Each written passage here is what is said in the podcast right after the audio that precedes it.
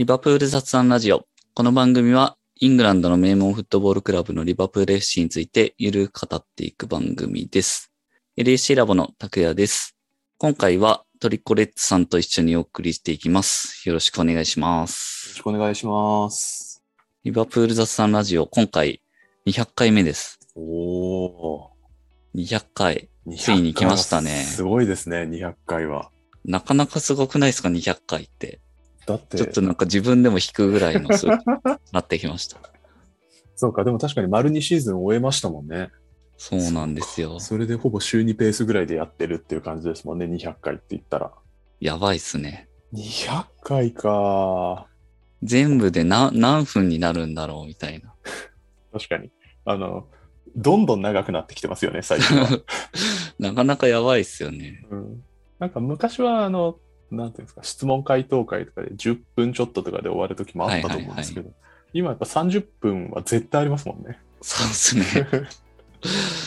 でも、話してるのも面白いですからね。結構やっぱ、好きなことを話してるのって、それだけで面白いっていうか、そね。そんな感じなんですけど、まあその200回にふさわしい、えー今回は LAC ラボアウォーズ2022の、えー結果とともに話していく回の最終回はい。でございますと。はい。長くなりましたね、この回も。いやーもう、もうこれ、えっと何回目 ?4 回目か。そうですね。そう。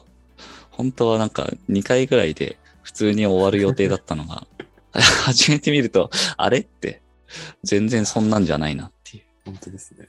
あの、ね、これも収録2日にわたってというか、1回、一回や、1日目やったら、その日で終わるつもりでやってたのに、なんか全然終わらなかったですもんね。初めの触りだけで終わっちゃった 感じだったんで、まあでも、最、最後です。はい。今回は5番目の対象であるユニフォーム対象はい。からですね。これは今シーズンからやってますけど、はい。なかなか結果集めてみると面白いなって、これは結構思いましたね。うん。これは本当になんか、すごい面白いですね、今シーズン見てみて。へーっていうのが、うん、いろいろ思ったところありました。まず、ホームユニフォーム、赤いホームユニフォーム。はいこれを買ったのが、えーっと、116人いたと。なるほど。いう感じかな。人数で言うと116人なんですね。そうですね、うん人数で言うと。で、これの投票自体が、えーっと、239人だから、ほぼ半分。そうですね。半分ぐらいの人はユニフォーム、あの、ホームユニフォームを買ってると。うんうんうんで、そのうちの、えーっと、75%に当たる87人が1枚買っていて、うん。25%以上の人は複数枚買ってるとはい。いうところで、これ、すごいですね。すごい一人当たり購入枚数のとこすごいですね。そうそうそうそう。なんかあの、まあ、9枚とか、5枚とか、なんかその辺もすごいですけど、うん。3枚買ってる人が2桁いるっていうね、そうですね。これもなかなかだなって。うん。まあ、今シーズンは、ちょっと確かにしあのユニフォーム増えがちなシーズンではありましたよね。うん。まあなんかツイッター見ててもそういう人多いなってうん思いましたけど。ね。みんななんかちょっとバグってんなみたいな 感覚がどんどんですね。まあ、今シーズンは買っちゃいますよね。わかりますけどね、本当に。あとは、えっ、と、その選手ごとのところでいくと、サラーが一番多くてうん25枚。次がチアゴ23、南野22、マネ18。トレントも人気なんですね。うんそうですね。うん。やっぱりサラーなんですね。そうですねうん。トリコさんは、えーっとホームユニフォームムはホームは、えーっと、コナテと、えーっと、ファンダイクの CL 決勝仕様ですね。はいはい。ハンダイクとコナテ。あもうセンターバック貫いてるんですね。いやーな、なんでしょうね。なんか縛るつもりはなかったんですけど、まあ、あの今シーズンはコナテ新加入で、僕は特にコナテ期待してたので、うんうん。ユニフォーム買おうかなと思ったのと、あの CL 決勝仕様は、まあ、CL 決勝仕様だから買おうと思っていて、うん、なんか背番号入れな、どうしようかなと思ったんですけど、なんか、いつの間にかファンダイクを買っていました。拓也さんは、今回は僕はですね、はいホームユニ、基本、あの、シーズン始まる前にマネー買ってたで、はいはいはい。で、えーっと、トータルで、はいあの、投票した時はなんか1枚、その1枚で、あの、なんか投票してたんですけど、はい。実はなんか3枚買ってて、どうどういうことですか、それ。なんか1個忘れてって、なんかあの、はい。ナイキのセールで、安く買えた時だってあの時になんか買ってたのを忘れてて、それがなんか、あの、引き出しの中にそのまんま、届いたまんま、あーあのなるほど。ちょっと前に思い出して、それもあったなっていうのと、あと CL 決勝のやつを僕も買ってて。それは変動買ってましたね。ただまあそれももう、実はそれは、あの、試合終わった後に届いて、ああ、そうなんすか。もうそっと、そっとそれもしまいましたね。そうですよね。それはちょっとなんか、そっと字になっちゃいますよね。そうですね。いつかなんかそれが成仏できるといいなって感じがしますけどそうで。すね。僕も CL 決勝モデル、なんかちょっと見てられないんですよね。そうなんですよね。そんなホームユニ。はい。まあ特にその今シーズンはカップ戦決勝モデルが CL 含めて3枚出て、ああ、確かに確かに。全部ホームだったので、そうですね。れでホーム増えがちなんでしょうね、皆さん。確かに。それで、決勝仕様で複数枚買ってる人が多い感じですかね。そうだと思いますね。それはわかるな。えー、次。セカンドの白いやつですね。まあ白というかオフ,、オフホワイトというか。はい。これは67人うん。が買ってるとう。ん。なんか、もうちょっと買ってるのかなと思ってました。うんうん。今年は特にやっぱり評判良かったので、確かに。このセカンドユニフォームは。そうですね。これもサラーが一番。すごいなやっぱすごいですね、サラーは。そうですね。セカンドユニフォームに関しては多分そのシーズン頭に出た時に買ったって人が一番多いのかなと思いますけど、うんうん。まあやっぱりその一番好きな選手というか、うん、を選びがちだと思うので、やっぱりサラーの人気はちょっと圧倒的ですね。そうですね。まあ、ただその中で2番目に来てるのがエリオットっていう、このエリオット人気もやっぱすごいですね。すごいですね。これ2番、2位はすごいですね。うん。セカンドって、そのファーストは本当にもうなんていうか、一押しを買ってて、うんセカンドって二押しとか、はいはいはい。期待の若手とかを買いがちじゃないですか。うんはい。それがもうもろに出てますよね。ですね。で、まあ、もう次のサードも含めての話ですけど、はい。サードで2番目に多いのもエリオットっていう、おーまあ1位はまたサラーなんですけど、まあサードになるとちょっと枚数も減ってくるんで、その辺の差がそんなにない部分ではあるんですけど、エリオット人気はまあすごい高いなっていう感じですよね。セカンド、サード。そうですね。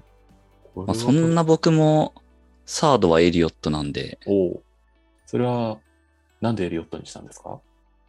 エリオットは、あの、序盤の、その試合に出て、なんか活躍というか、すごいワクワクした右サイドを見せてくれていて、はい。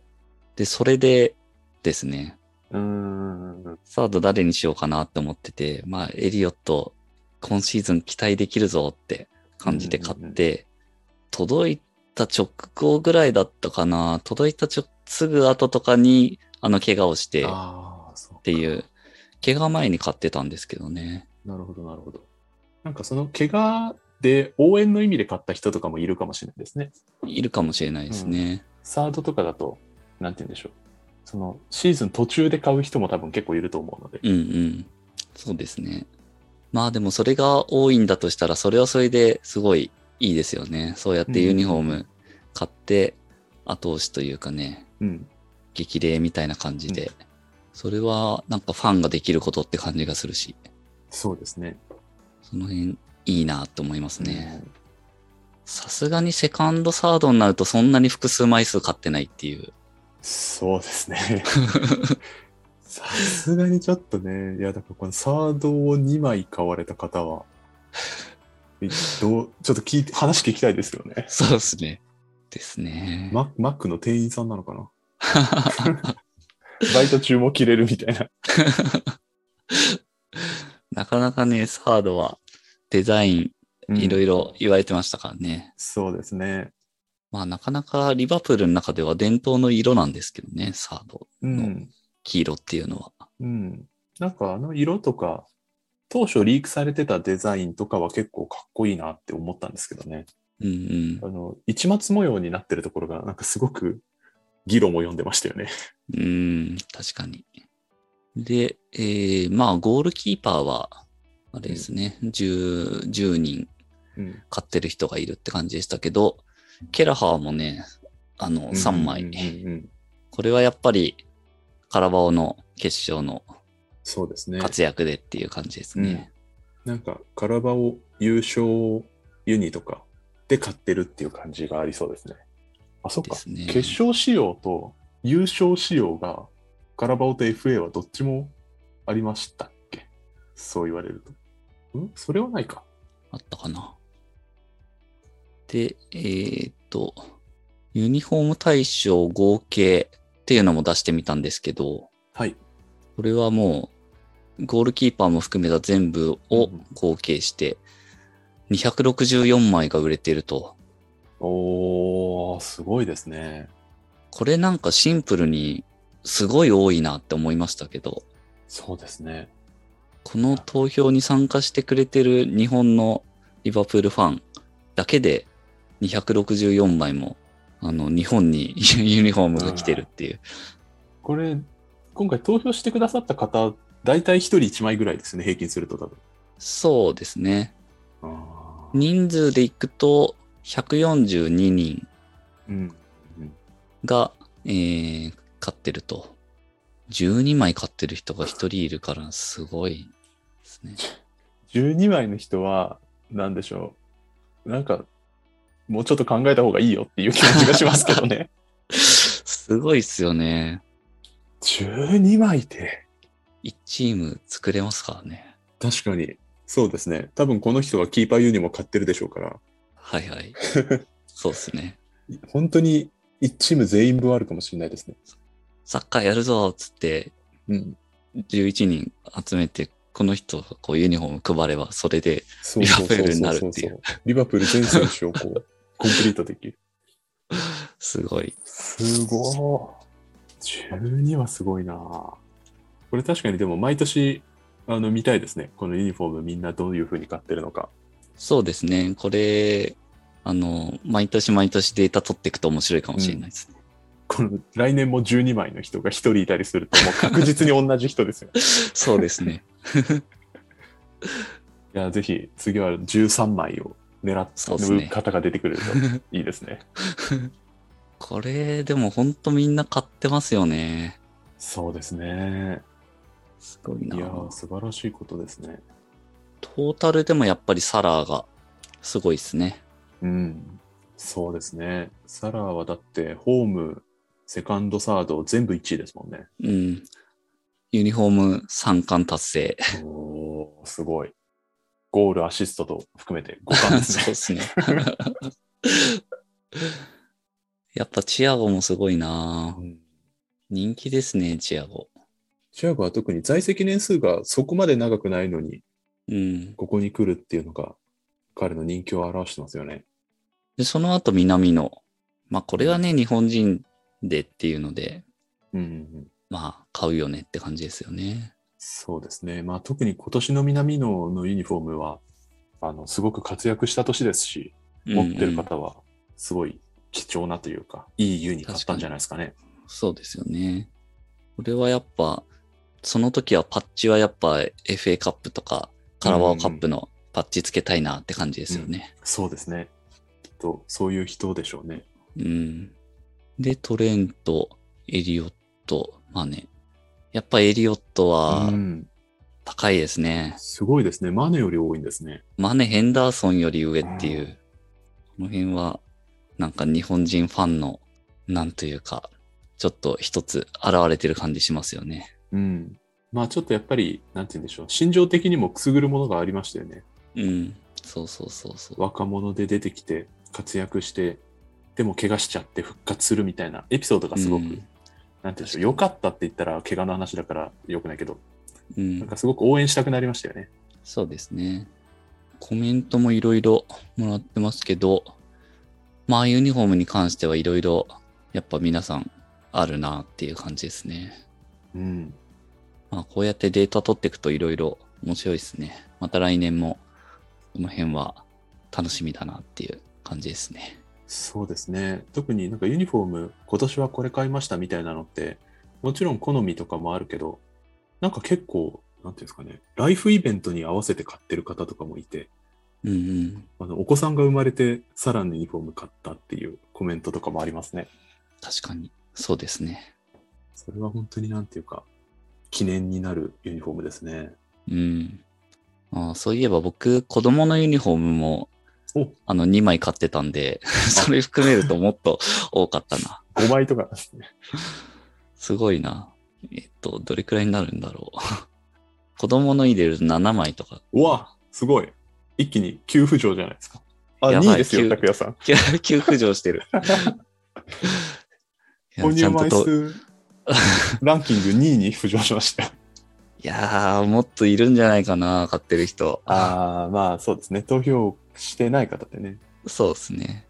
まあでも、ちゃんと投票してなかったです。僕。来年からはぜひトップ争いを繰り広げてください。いやー、そうですね。まあ、頑張ります。まずは2桁からですね。2桁か。なかなかですよね。ちょっと勇気いりますよね。だってそうで、すね。あの、当たり前のようにこうなんか3枚とか4枚の話してますけど、これ1枚1万円超えてますからね、普通に。そうですね。うん、なかなか高級服ですからね。そうですよね。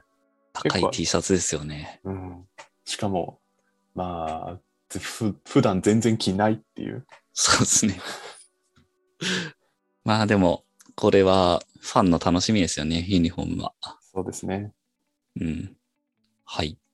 お、あの、コークくんがはい。急遽ここから参加できるということで。はい。はいって変ですけど。よかった。ここから、あの、コークくんも交えて3人でやっていきたいと思います。で、ここから先は、あれですね。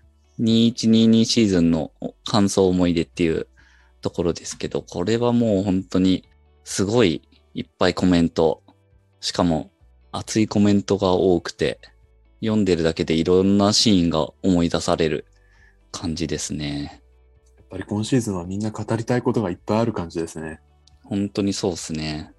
もうあの、4冠っていうワードはかなりいっぱい入ってますけど、4冠を目指した今シーズンの経験が活かされる日は必ず来ると確信しています。今のリバプールのスタッフ、そして選手たちはそういう強さを持ってますから。だから一人のサポーターとして、今シーズンの喜びや悔しさを今後の糧にして、これからもリバプールを応援していきたいです。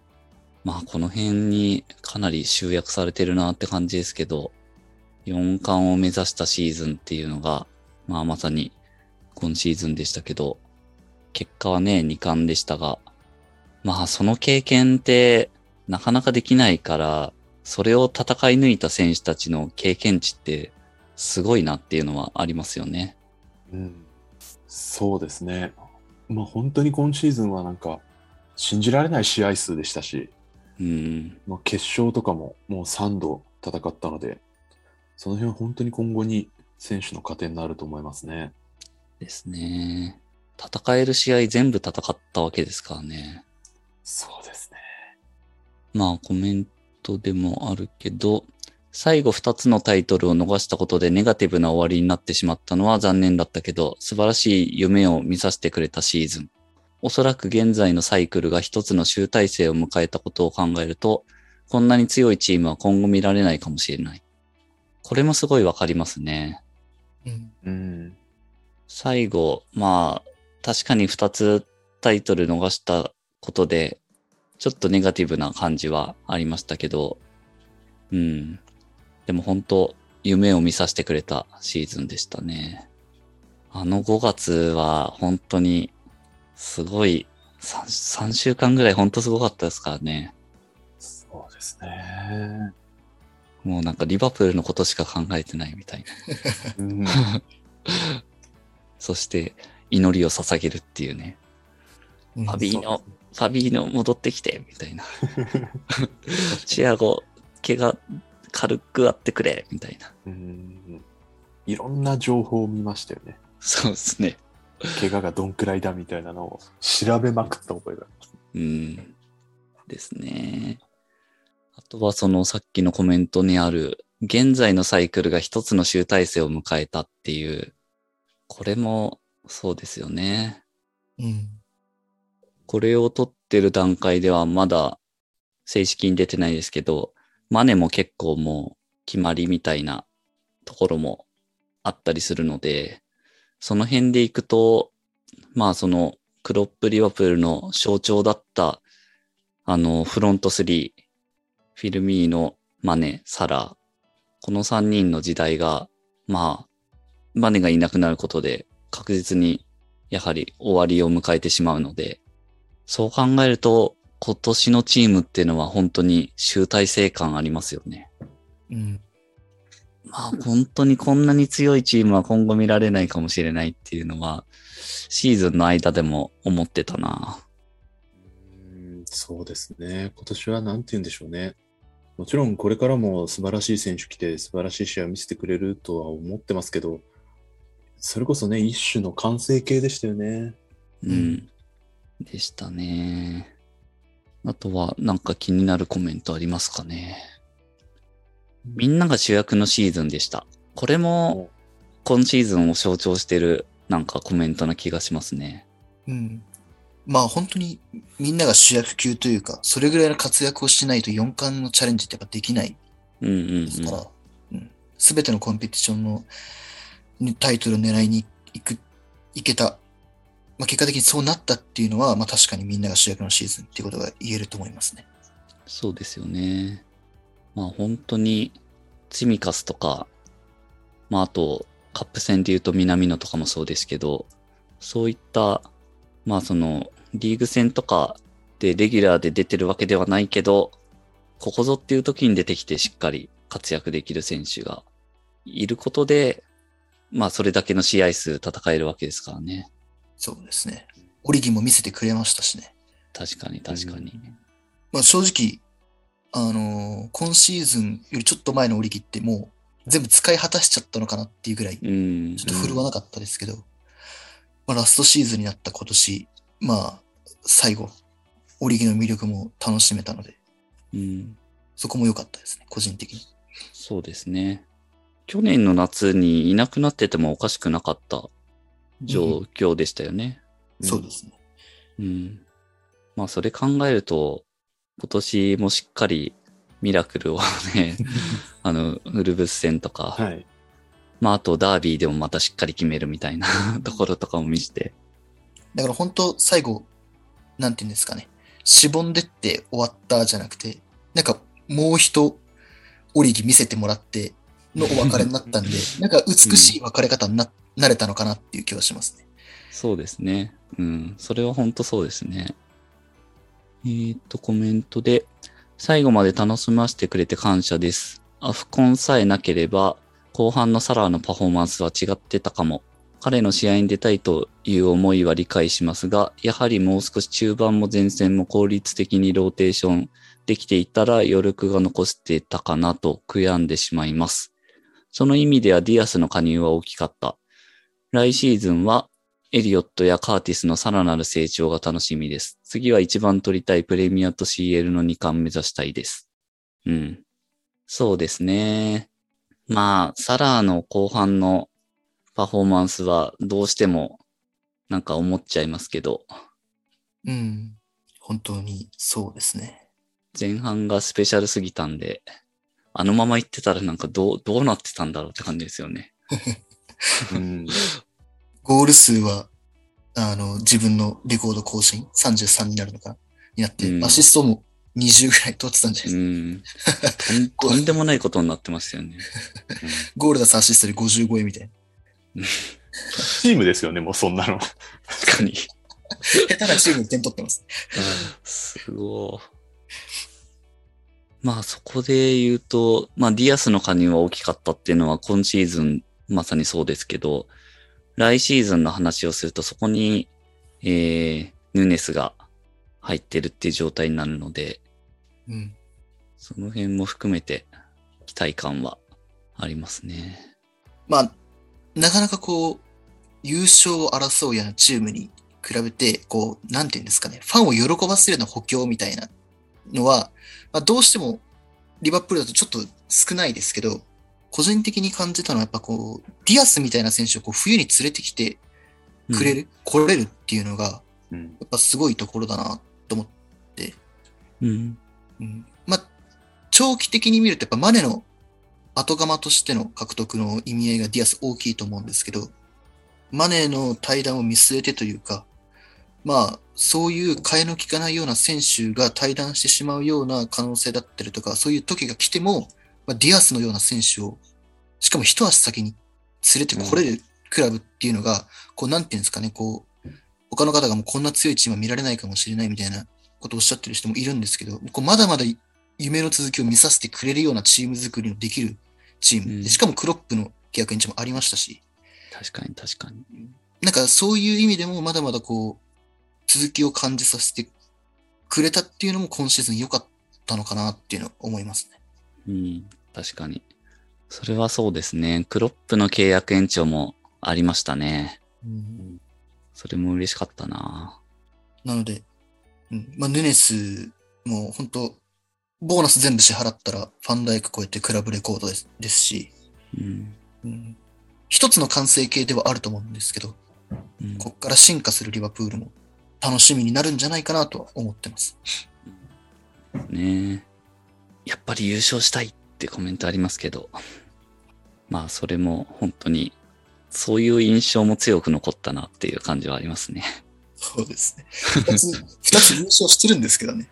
そうなんですよこれやっね。ぱ満足できない素晴らしいシーズンでしたね。うん。そうなんですよね。ね、そのちょっと上にも、あの、数年前とは違って負けることに対しての体制がなくなっているのを改めて実感しました。ああ、わかります、本当に。ですいいね。なーって思いましたね。うん。勝てなかった時の気持ちの度合いが全然違います。そうですね。いや、もう引き分けがもう数年前の負けみたいな感じの感情ですもんね。強くなりましたね。弱くなりましたね。本当ですね。1718シーズンとかもすげえ楽しかったんですけど、あの時まだ負けるの普通でしたもんね。うんうん。なんか、スワンズとかに負けて、だよねみたいな気持ちでいたのを思い出しますけど。そうですね。ま自分とかは負けても、その、言ってる口あんま変わらないんですけど、量、量みたいな。だからなんかその内容が全然違くて、はい。こう、ポジティブな愚痴というか、なんていうんですかね。ここをこうする、ああするみたいな。な、なんかこう、もっと昔は、あの、すさんでるたというか、なんか、なんかもう本当に、なんていうんですかね。投げやりな、こう、すさび方だったんですけど、うん今のなんか、勝てなかったとしても、こう、こう次をこう見据えるようなこう愚痴というか、なんかそういう感じで、うん。なんか全然違います、感情が。だから、どっちかって言ったらポジティブなのかな今の方が。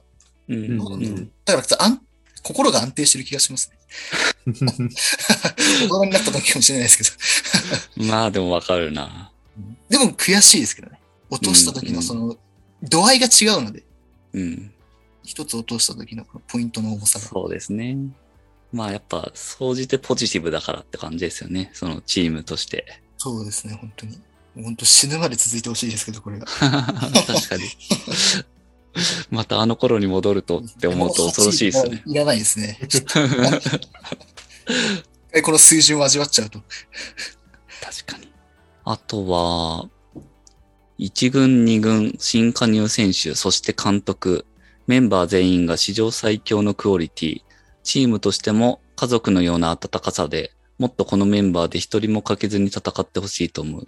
マネやオリギなどの主力主要メンバーが抜け、夏にもまた移籍や補強が起こるとは思われるが、試合外でいいので、数年後もこのメンバーで集まってほしい。4冠を夢見れて楽しかった。うん。この、チームとしても家族のような温かさでっていう、ここはすごい、やっぱリバプールありますよね。うん。本当に雰囲気いいから。で、まあ、そういう選手を集めてきてる感じもありますからね。そうですね。うん。能力だけじゃなくて、うんパーソナルな部分もしっかり見て。ですよね。それがな、本当になんか今のチーム好きだなって思えるところなんだよな。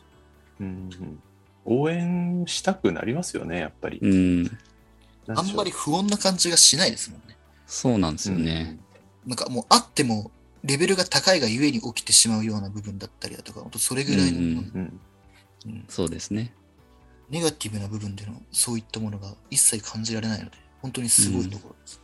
だから本当に今年のメンバーは確かにここでも書かれている通り、いつかまたこの4冠目指したメンバーっていう感じでうん。うん集まってたらすごいグッとくるくるだろうな。今から10年後とか15年後ぐらいのレジェンドマッチとかは大変なことになるでしょうね、多分。確かに確かに。また93分とかにオリギーが点を決めるんでしょうね、その時。見たいですね。いいなあとは、このシーズンは昨シーズンからセットで振り返ると感慨深いですね。昨年の大工離脱、リースとナットの奮闘、アリソンの劇的ゴール。一度最強になったチームが未聞の苦しいシーズンを送ることになりましたが、あの昨シーズンがあったからこそ、ベンチ組含めた全体の円熟度が増し、あの苦手だった国内カップ2つを勝ち取り4冠の夢を見れたんだと思います。クロップが来てから7年ということで当時から振り返ってみたのですが、改めてユルゲン・クロップがやってきたことはとんでもないなと。まだまだこのクラブ史に残る Normal One のリバプールを応援できることに心の底から感謝して、全熱量でサポートしていきます。この昨シーズンからセットでっていうのはまあすごいわかるなそうですね。CL の決勝とかの時にも、改めて振り返ると、この CL はナットとリースが連れてきたんだよなと思いました。そうですね。うんですね。去年は一時期、それこそさっき言ってた8位とかうん。になってましたからね、実際。そうですね。それ考えるとよく立て直したなっていうか持ち直して3位フィニッシュですからね。いやー、本当にあの苦しかったやつがあったからみんな強くなったみたいなところがあるのかなって。いいですね。うん。いやー、本当コメントは熱い。これは本当にぜひ皆さんに改めて読んでもらいたい熱量ですね。うん。そうですね。あと一つ、あの、メガネなしクロップさんに慣れてきた。確かに確かに。これ、確かにそうだと思いました。今シーズンですよね。確かにそうですね。外したの。はい。最初すっげえ違和感あったんですけど、うん。確かに今見ると、なんか、あれクロップだなっていう感じするの。そうだって思いました。今、確かに全く自然になりましたね。うん。逆になんか、昔のメガネの写真とか見ると、あ、メガネしてるみたいな。そうそうそうそうそう。そういう感じすらあるもんな。うん、昔の会見の写真とか見ると、なんかね、ちょっとなんか、あ、メガネのおじさんだって思います。逆に。うん、いやーそう、トレードマークだったから、シーズン最初はすごくなんか悲しかった覚えがありますけど、うん。まあもう60何試合も見ると慣れるっていうことですね。確かに。ですね。いやー、コメントはやっぱ面白いし、これがやっぱ、こうやって残ることに意味があるなっていう感じですね。まあそういう意味では、昨年のやつとかを改めて見ると、またそれはそれで感慨深いですしね。うん、そうですね。それこそそういう昨年のあのベスト選手は MVP の3位がナットみたいな現象を見ると、そうだったなと思いますよね。そうですね。だからまあ今年のやつも改めてまた数年後とかに見るといろいろ思い出されるものがあるんだろうなって感じですね。うん。はい。えー、っと、最後が LAC ラボやリバプール雑談ラジオについてっていうところでコメントいただいてますけど、これも本当にいろいろいただいていてありがとうございます。いろいろ書いていただいてますけど、試合後にリバプール雑談ラジオを聞くまでが1セットになってますっていう、こういう感じのコメントは多くいただいてて、本当にありがたいですよね、これ。うん。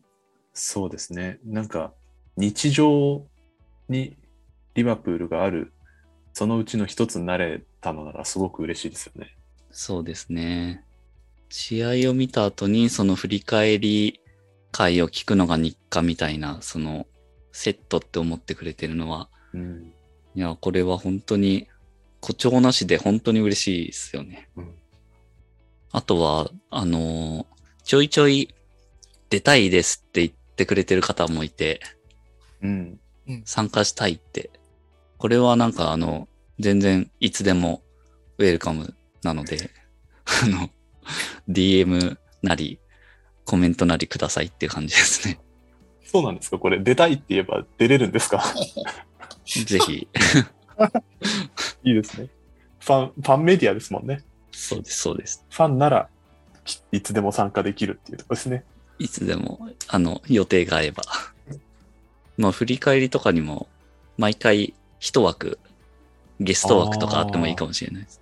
確かに。それは面白そうですね。うん。まあでもなかなかリバプールの話を、そのツイッターとかテキストのところではできても、その声でできる場ってそんなになかったりしますもんね。ないですよね。う。うんんそれは本当に貴重だし、声で聞く、聞く方もなかなかないですからね。うん。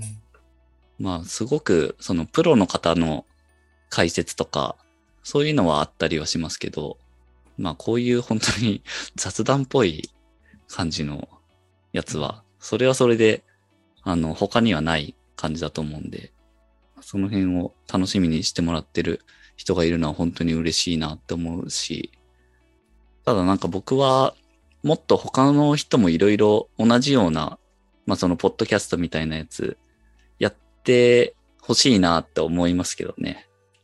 うん。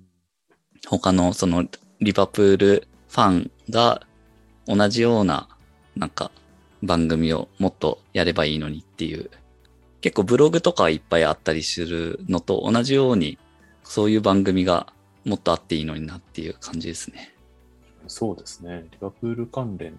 他の方がどんな話されるの？他の方の試合の振り返りとかも聞いてみたいですよね。いや、聞いてみたいんですよ。うんうん。だから僕、それでいくと、あの、今シーズン1試合、あれは何戦でしたっけ？サウサンプトン戦だったかなあの、うんイタツさんとトリコさんにはい。やってもらった回ありましたけど、はい。あれめちゃくちゃ新鮮でしたからね。ああ、あれを、だからそうか。リスナーとして聞くっていう感覚だったんですね、それは。そうそうそう。なるほど。で、もちろん試合は見てるんで、うん。あの、聞きながら、ああ、そうそうとか、やっぱ、あそこ触れてきたか、みたいな。なんか、そういううん。リスナーとしての楽しみをそこで味わいました。まあ、拓也さんは絶対いますもんね。この回に関しては。だからね、他の人を聞きたいなーってすごい思ってるんですよね。なので、まあ参加したいって言ってくれてる方は、えー参加してほしいし、あとは全然別で、うんうんこういうポッドキャストやりたいんですけどどうすればいいですか？みたいなおのとかは言ってくれればすごい相談に乗りたいなっーてうんうんうん感じです。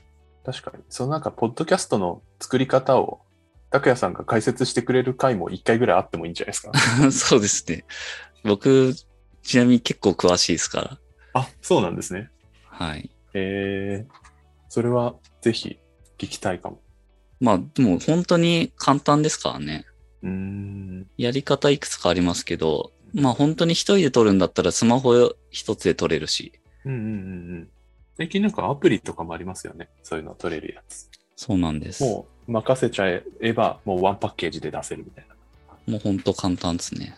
なので、そういう人、そういう番組が増えていくといいなってうん。思ってます。そうですね。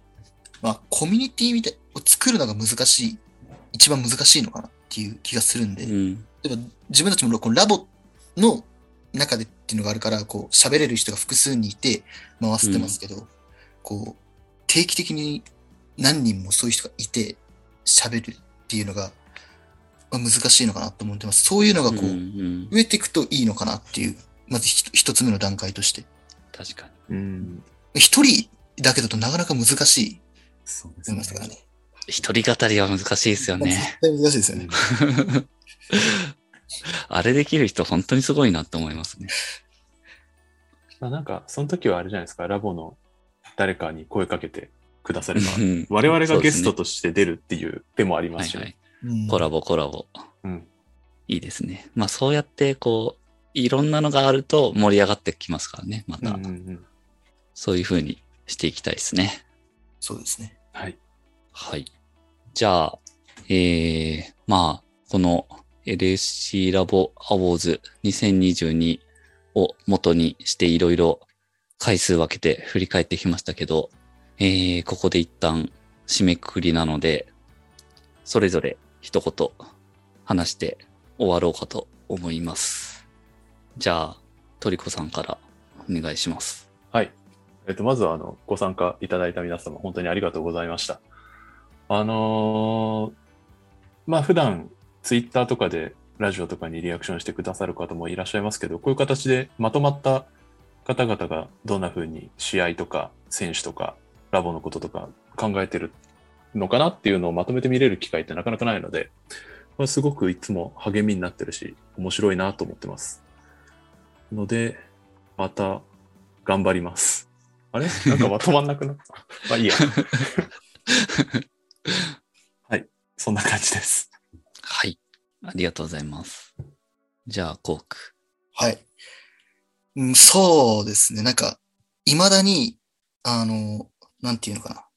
自分がこういうのに出たり、まあ、あるいは書いたりして、なんですか、この皆さんのこう反応を見れる、見させてもらえる、こういう場があるっていうのが、ちょっと今だにこう不思議な感覚で、楽しくリバプールファンをさらにさせてもらってるんですけど、でもそれも、なんていうんですかね、これ聞いてくれたり、記事を読んでくれたりしてくれる方がいるおかげなので、だから来シーズンは、リバプール自体がもっと楽しいシーズンになることはもちろんだし、まあ、こういったものも、まあ、よりこう、なんていうんですかね、楽しいものにできたらいいなっていう感じですけど、自分もなんかうまくまとめられなかったです。そうですね。いやー、でも本当に、お二人言ってた感じですけど、あの、この楽しいものをさらに楽しくっていうところを、まあ僕らもそれを楽しみながらやってる部分もあるし、それをまあ記事見たり、こういうラジオ聞いたりで、さらに楽しいものになってると本当にいいなと思いながらやってますし、そういう意味では、そういう風に楽しんでますっていうコメントをもらえるのは本当に励みになるので、いつも、まあ去年もですけど、このコメントをなんか読んでると泣きそうになるぐらいな感じなんですけど、まあ特に今シーズンはリバプールが本当に強くて、で優勝争いして、去年はタイトル、タイトル争いと縁がなかったですけど、今年はもうカラバオカップに始まり、タイトル争いをしながらこの試合の振り返りをするみたいなところは、いやー熱かったですね。特に決勝戦の振り返りっていうのは、去年とか、この試合の振り返りとかやってた時にも、いつか決勝戦の振り返りとかやりたいっすよね、みたいな話してましたけど、うん、早速今年なって、いやー、それはやっぱ楽しかったですね。そうですね。優勝ラジオができましたもんね、今年は。そうなんですよ。でもそれも、やっぱ決勝見ながら、これ負けたら振り返りどうすんだよって思ってたりもしましたけど、うん。まあ最初の二つは勝ってよかったですけど、やっぱ CL の振り返りとかはきつかったですよね。めちゃくちゃきつかったですね。きつかったっすね。まあなかなか悔しい回でしたけど、ああいうのも。うん。でもなんか、ただまああ、すみません。うん。そういうのも喋れたのは本当に良かったので、悔しいそうですね。うん残せるというか。そうなんですよね。でも、あれを聞いて、多少救われた人がいると、それはそれでやっててよかったなって思うし、うん。あとは、やっぱその時の感情って、その時じゃないとやっぱ残せないっていうのはすごい思ってるんで、うん。継続的にやってるのは、まあ重要だなと思うんですよね。なので、まあこういう青ズもそういう取り組みでやってますけど、これもシーズン終わった直後じゃないとやっぱこういうコメントって残せないと思うんですよね。なのでここに、この日本のリバプールファンがその時どう思ってたのかっていうのをしっかり、まあこういう結果の記事として残せてるのは、あの、一つすごい重要なことなんだろうなって思うので、また来シーズンも続けていきたいなっていう感じですね。ということで、2122シーズンお疲れ様でしたって感じですね。そうですね。本当に。お疲れ様いやー、これでようやくなんか終わった感じがします。個人的には。いやー、また来シーズンも本当に楽しんでいきたいですね。そうですね。なんせもう発表されてますからね、日程が。確かに。ですね。いや、でもチームとしても今シーズン素晴らしかったけど、最後の最後で悔しい思いをしたってことで、さらに来年強くなるんじゃないかなっていう感じもするんで、うん。そうですね。それができるチームだと思ってるし。うん。ですね。なので、来年は何としても、プレミアと CL、これを、こっちを2冠するっていうね、そうですね。ところでいきたいですね。なので、また、このリバプール雑談ラジオも今回200回目ですけど、えー、201回目以降も、また引き続きやっていきたいと思いますので、えーよろしくお願いしますという感じです。はい。ぜひ、えー皆さんの感想やいろいろなご意見、ハッシュタグリバプール雑談ラジオをつけてツイートしてもらえると嬉しいです。この番組はリバプールを日本一応援するのが楽しい欧州サッカークラブにというミッションで運営している LSC ラボがお送りしました。それではまた次回。